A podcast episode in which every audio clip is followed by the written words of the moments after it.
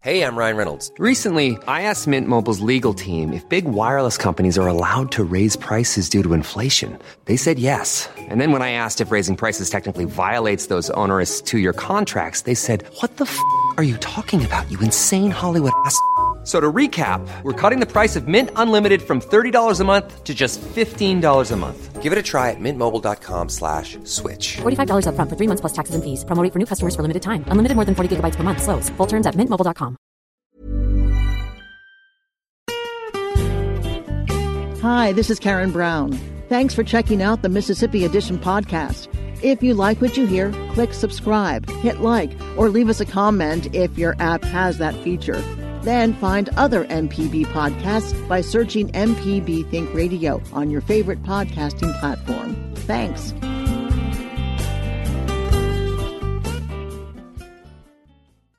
Good morning. It's 8:30 on Wednesday, August 11th. I'm Karen Brown, and this is Mississippi Edition on MPB Think Radio. On today's show, demand for COVID testing and vaccines is on the rise. Then the Senate passes a major infrastructure bill, and the pandemic is wearing on children's mental health. This is Mississippi Edition on MPB Think Radio. The state is in the midst of a massive COVID-19 surge.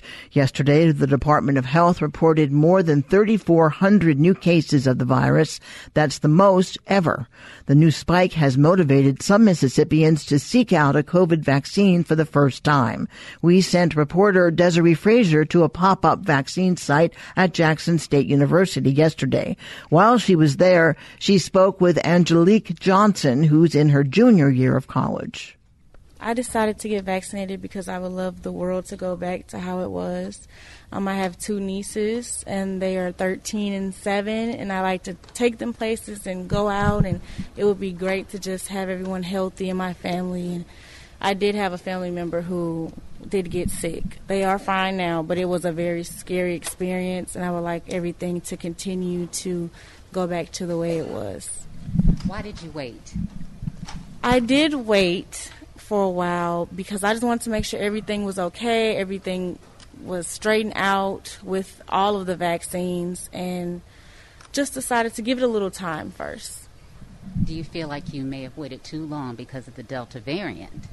I do feel like I waited just a little bit too long, but you're never too late to get the vaccine. So I would encourage everyone to go and get it, get everyone safe so we can stop wearing masks and get the world back to how everything was.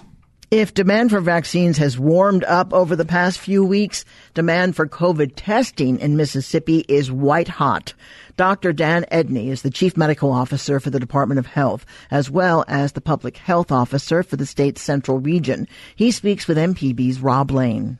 The easiest thing to do is to go to the Mississippi State Department of Health website, msdh.gov, and go under our COVID testing link, and it will show you everywhere in the state where you can get free testing, including the health department-sponsored drive-through sites that are all over the state, and we are ramping those up to the maximum ability that we can do. All of our testing sites have been really full every day, and we're steadily adding new appointments to every day and adding more days of the week for testing as testing has really started to max out on us. And I know in the private clinic setting, the companies that produce our rapid testing are now on national back order again. So rapid tests are just in the private clinic setting are starting to run out and having to shift to the send-outs again. In most private clinics, is a test result going to turn around faster than at a state-run one of these mega sites? It will, as long as we still have availability for rapid testing. You know, most private clinics have that availability right now if it doesn't get exhausted, and so we're able to turn around in 20 to 30 minutes. And if, you know, if someone is high risk and positive, then, you know, we're going to treat them with monoclonals that same day or the next day, you know, as soon as possible.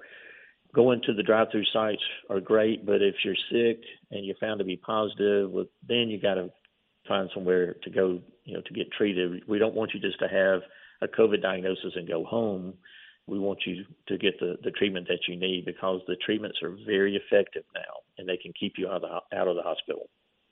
a little more than a month ago now, I believe, the National Guard started winding down its operation. The National Guard was involved in a lot of earlier testing efforts. Yeah. Is the absence of the National Guard a significant hurdle in terms of expanding testing capability at this point, or is that mostly just a red herring? Because my understanding was the National Guard was not doing a ton of testing towards the end of their mission anyway. That's right. What we've done with the health department is contracted out to facilitate our testing, which has increased the availability of testing tremendously, to an outside source, Maverick Healthcare, and they've done a phenomenal job of working with us to get people tested and have been a really good partner of just adding on days around the state as we've needed it. So right now, we won't need the National Guard for testing. We'll get the testing done, and we'll do what we have to do to get that done. You can't manage an epidemic without it. What we don't know is whether we'll need the National Guard for other duties. You know, right now we're okay, but we don't know where we'll be in 2 weeks. Does that mean that there's any idea that the National Guard could be called in on this again? Well, that would be up to the governor. We're not making that recommendation at this point, but if Delta continues to worsen at the pace that we think it will, the hospitals are doing all they can as of today, and we're telling them they have to brace for 2 to 6 weeks more of these horribly high numbers and high levels of admissions. We'll have to get help everywhere we can. We've already asked for federal support. So the CDC is sending in teams to help augment ICU support at University Hospital to try to increase the number of ICU beds available. Because right now, as of today, there are no ICU beds available. So we're doing whatever we can to improve staffing to open up beds to help people. You mentioned that you had asked the CDC to send in some help federally. Does that include doctors and nurses, or is that just sort of auxiliary support? Is that equipment, logistics? It's everything. It's everything. Yeah, it's everything. They're sending in more PPE. We have enough ventilators, but the main thing we need are staff. So they're helping us with staffing, but also, we're not the only state. Louisiana, Tennessee, Alabama, Arkansas, Florida are all in the same boat. So we're just part of the hot zone, and everybody is in the exact same situation. So if you're in Vicksburg, Mississippi, and you need to be transferred to a higher level of care, you will likely wind up in Atlanta, or you could wind up in Arizona. We don't know. It's likely going to be outside of the hot zone because everybody's ICUs are full in the surrounding states as well. Mobile is having the same problems with transfers. New Orleans is having the same problems. Everybody's ICUs are full, and hospitals are stretched to maximum capacity and beyond, and it's just making management of sick patients difficult. And so we're just begging people, help us. Do everything you can not to get sick enough to be in the hospital. So be vaccinated. It gives you major protection. If you do get COVID, whether you're vaccinated or not, get monoclonal antibody treatment. That's widely available. You can go to the health department website. We have them all listed all over the state where you can go. And live responsibly. Don't live in fear, but wear your mask when you're indoors around in groups where you don't know people very well. Don't go to high-risk situations right now. Now's not the time to go to big parties. Wash your hands, socially distance as best you can, and just live responsibly. Live your life, but do it responsibly, and don't become a COVID casualty.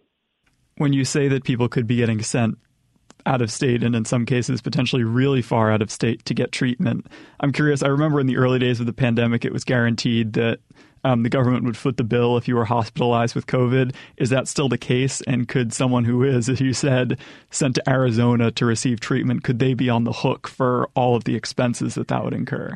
No, nothing has changed in terms of the federal government supporting the treatment of COVID. So we're not wanting anybody, to hesitate from getting the testing and treatment that they need, because if someone has no insurance, you're going to still be fully cared for, and Health and Human Services will, support the cost of that. So, part of our rescue plan that clinics and hospitals had last year was that we agreed to take care of those COVID patients that did not have insurance. Now, if you have insurance, your insurance is going to pay. But if you don't, the federal government is going to take care of it. All right. That's good to know. Thank you, Dr. Edney. We appreciate it. You're welcome. Coming up, the Senate has passed a significant infrastructure bill. What could it mean for Mississippi? This is Mississippi Edition on MPB Think Radio. A contractor ever tell you the price of something and it sounds so high you think, maybe I'll try it myself. Some jobs just aren't that difficult, and yes, you can do it. If you want to find out how to do those things, listen to Fix It 101, podcast everywhere. This is Mississippi Edition on MPB Think Radio. I'm Karen Brown. Yesterday, the U.S. Senate passed a bill that would invest $1 trillion in domestic infrastructure projects. That's significant for Jackson and for its mayor, Chokwe Antar Lumumba. Lumumba has pinned his hopes on major federal funding to help solve chronic problems with the city's water system. MPB's Kobe Vance spoke with Jennifer Ziegler, who is a Region 5 governor for Mississippi at the American Society of Civil Engineers. I am very heartened that the president and a bipartisan group of senators have come together to reach an agreement on the framework for a comprehensive infrastructure package that includes a little bit over $55 billion for water infrastructure, very specifically. And I think that that's going to go a long way to helping put a lot of utility districts or water associations on a stronger footing so they can get ahead of the curve and they can start thinking more about the future rather than just what do we need today. Looking at Jackson specifically, when I was talking with the mayor last year, he was saying that, in some areas there are pipes that might be 100 years old, or at least in that age range. Is that a common problem that we're seeing in water areas across the state? Jackson is one of the oldest cities in the state, and so it is true. I have seen places in Jackson where the pipes are approaching 100 years or even older than 100 years old. And so because of the age of the city, that is not uncommon. In places on the coast where everything was wiped out in Katrina, that's not the case. And in other parts of the state, it really just depends on how old the town or the utility is, but by far and large, not just in Mississippi, but across the country, yes, you do see a lot of service pipes that are still in service that have exceeded their lifetime. So they'll be 50, 60, 70, 100 years old. What kind of work goes into having to address those to either update them or remove them? So in order to update or remove a pipe, you still have to make sure that you can maintain potable water or drinking water to your clients at all times. So everybody still needs to be able to turn the tap on and get clean water at all times. So that means that you need to leave the pipes in service while you're trying to replace them. A lot of times that means that we have to put pipes in a different location in the same right-of-way, or maybe purchase additional right-of-way if there's no space in the utility corridor, so that we can install the new infrastructure and continue to provide service. But on top of just being able to provide the pipes and the labor and the trenching in order to do that, you have to be able to tie in to the systems on either end of the pipes that you're replacing so that water can flow through the new pipes. You also have to get environmental clearances. Sometimes you have to get right-of-way purchase. It's not just as easy as I'm going to go out and dig a trench and put a pipe down and then connect it and there we go. There's a lot of pre-planning that goes into it, and a lot of that stuff takes time and money. There's a lot that remains uncertain about the future of federal infrastructure funding. For starters, this most recent package would have to pass the House. We'll keep you updated on what any further developments mean for Mississippi. Coming up, anxiety and depression in children are spiking. Is the pandemic to blame? This is Mississippi Edition on MPB Think Radio.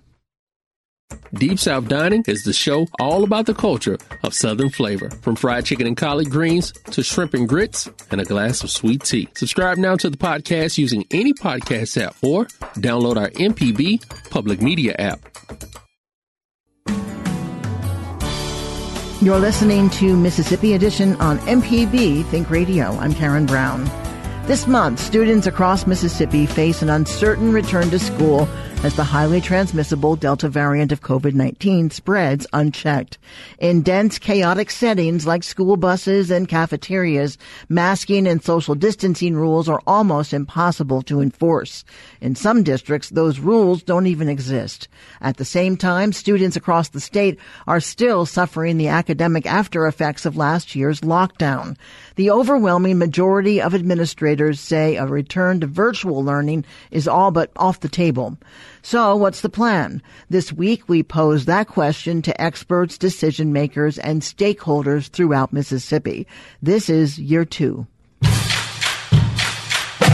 Today, we're looking at the role of mental well-being in the risk-reward calculus of school reopenings. Susan Buttress leads the Developmental and Behavioral Pediatrics Division at the University of Mississippi Medical Center. She speaks with MPB's Desiree Frazier.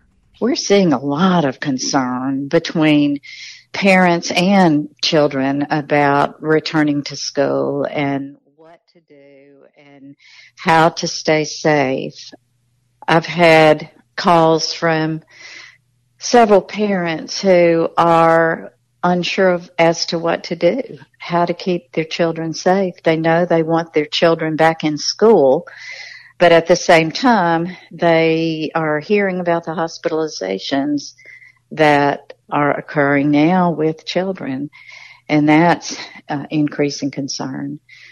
Certainly our state American Academy of Pediatrics chapter and our national chapter has been looking into this too, and everyone is concerned about keeping kids safe, but at the same time, we know that staying isolated at home is not good for kids either because of the problems that we see with social emotional development when children aren't engaged with other peers, other kids their age.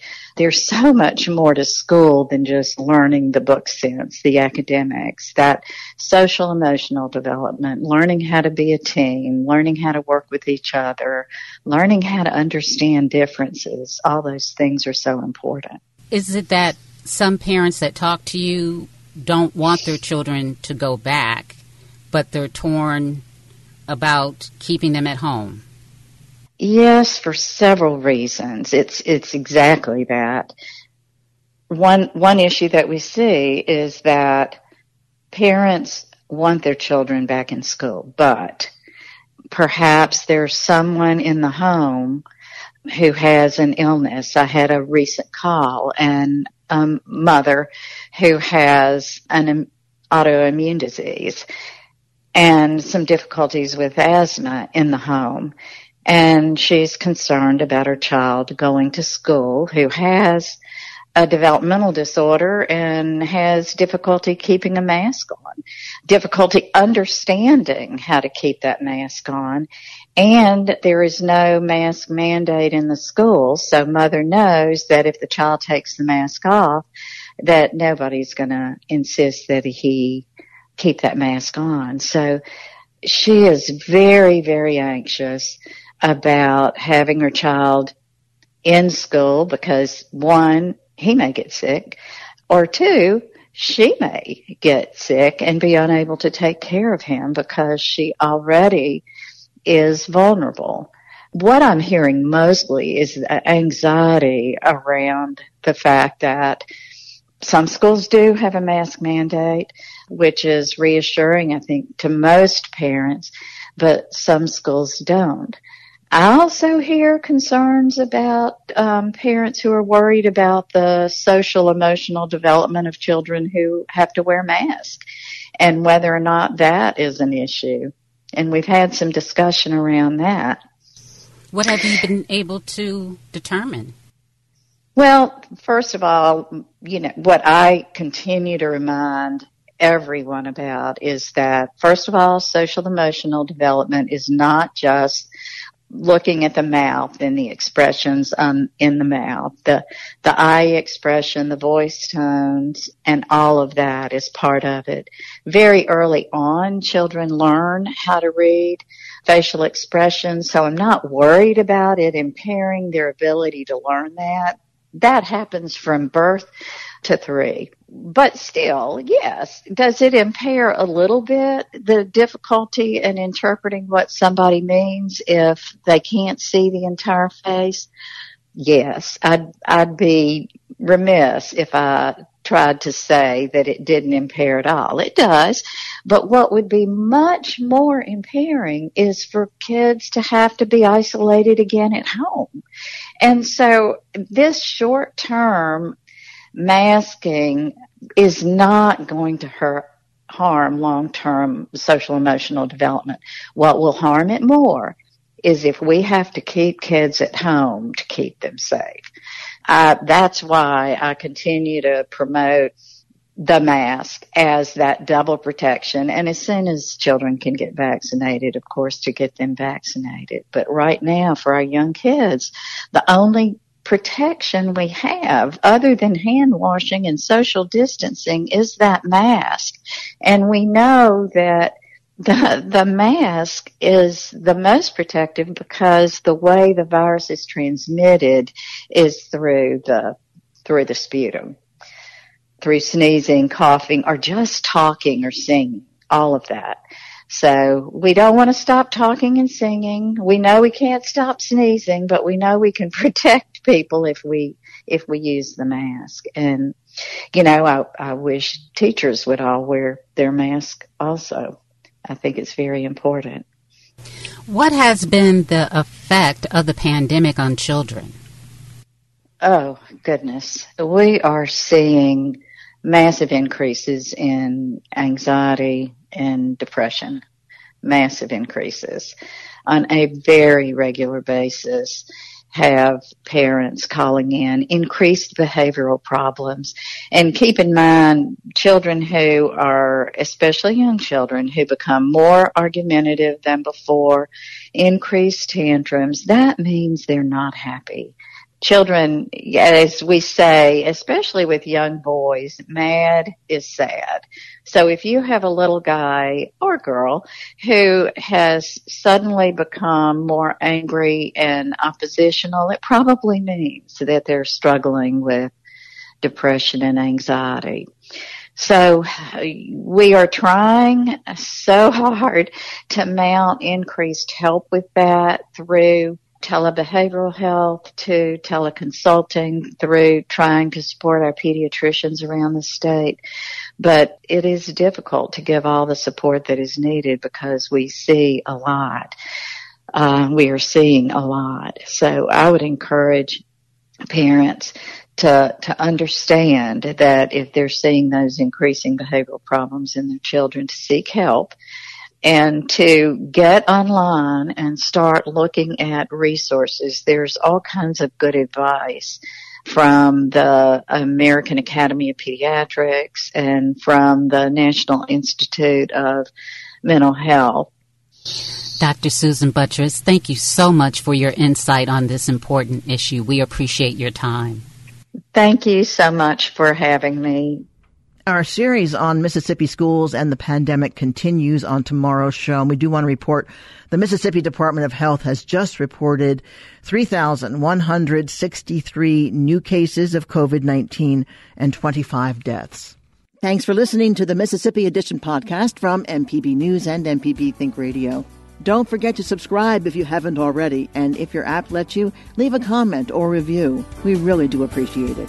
Remember, you can always get in touch with MPB News on Facebook and Twitter, and fresh episodes of the podcast are posted every weekday morning.